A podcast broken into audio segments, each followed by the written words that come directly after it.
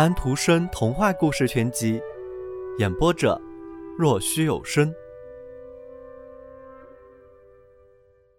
之后的那个春天，有一天天气晴朗，有人敲义卜和他母亲家的门，是伯船夫带着克里斯丁尼，他有一个机会去台姆，然后再回去，利用这个机会回家探望一天。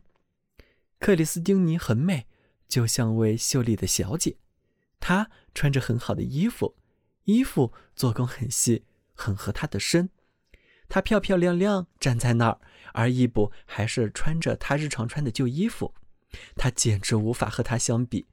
诚然，义卜拉着克里斯丁尼的手，握得紧紧的，内心十分的高兴，可是嘴里却一个字也说不出来。克里斯丁尼有话说，克里斯丁尼会讲，他径直吻了义卜的嘴。他说道：“难道你不认得我了吗？”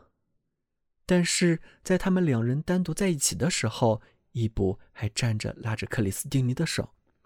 义卜能说的就只是：“你简直像一位漂亮的少妇了，我则这么破烂衣衫的。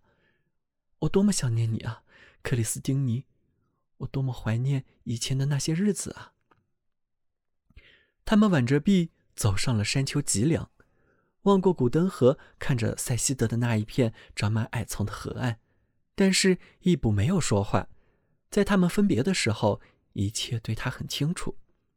克里斯丁尼应该成为他的妻子，他们不是从小就被人称作一对爱人吗？他们是，义卜想到，一对互相许诺了婚事的人，尽管他们俩谁也没有说过这句话。他们在一起的时间只有几个小时了，因为克里斯丁尼要折回台姆去，从那儿第二天一清早再乘车西去。克里斯丁尼的父亲和义卜陪他到了台姆。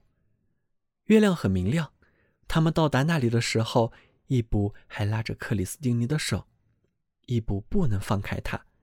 义卜的眼睛很明亮，可是却没有说多少话，唯一的一句却是深深的发自内心的：“要是你没有变得那么阔，”他说道，“要是你可以把我当作丈夫，和我一起住在我母亲的家里，那么我们两人变成了丈夫和妻子。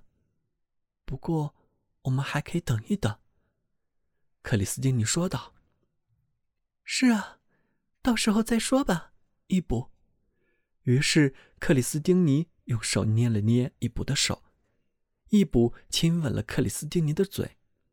“我信赖你，义卜。”克里斯丁尼说道，“我想我是喜欢你的，不过让我想想。”随后他们便分手了。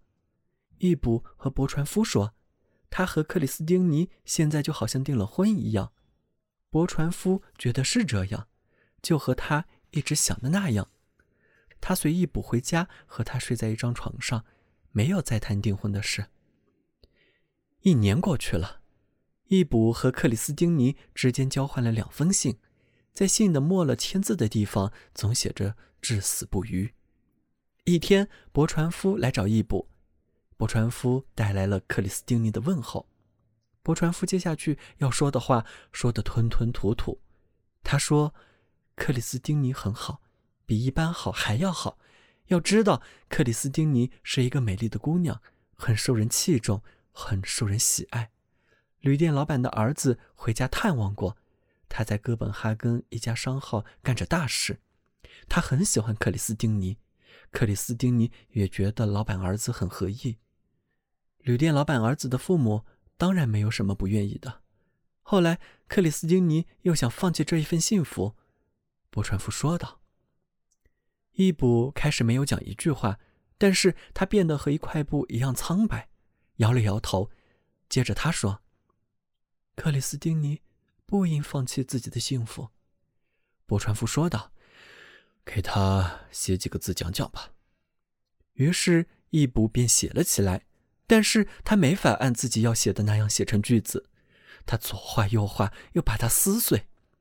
在第二天早晨，他写成了一封给小克里斯丁尼的信。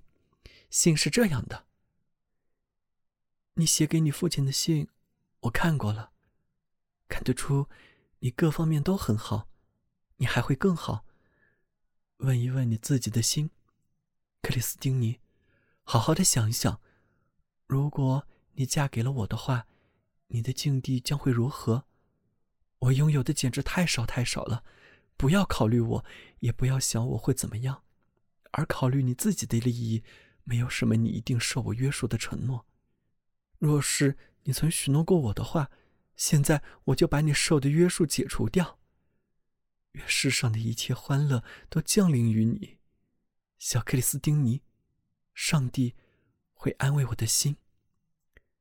永远是你忠心的朋友，义布。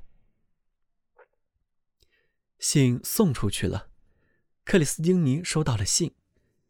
圣马丁节的时候，矮丛荒地和新娘所在的哥本哈根教堂的布道坛同时宣布她结婚的消息。克里斯汀妮和她的女主人一同去了哥本哈根，因为新郎由于生意上许多事不能分身而来到日德兰。克里斯汀妮根据事前约定，在小镇丰诺和她的父亲相会。克里斯汀妮去哥本哈根就经过这个小镇，这个小镇对他的父亲说也是最近的会面的地方，他们就在那里告别。关于这事有人提到了少许，但是义布什么也没有说，他想得很多，心事重重。他的老母亲这样说。是的，义布想得很多，因此义布想起了第三颗硬壳果，还是一个小孩子的时候从他塔尔夫人那里得到的。两颗他给了克里斯汀妮，那是愿望果。要知道，克里斯汀妮那两颗当中的一颗里有马拉的金车子，在另外一颗里有最漂亮的衣服。实现了这一切华贵，他现在在国王的哥本哈根那边，他都得到了。克里斯汀妮得到了满足。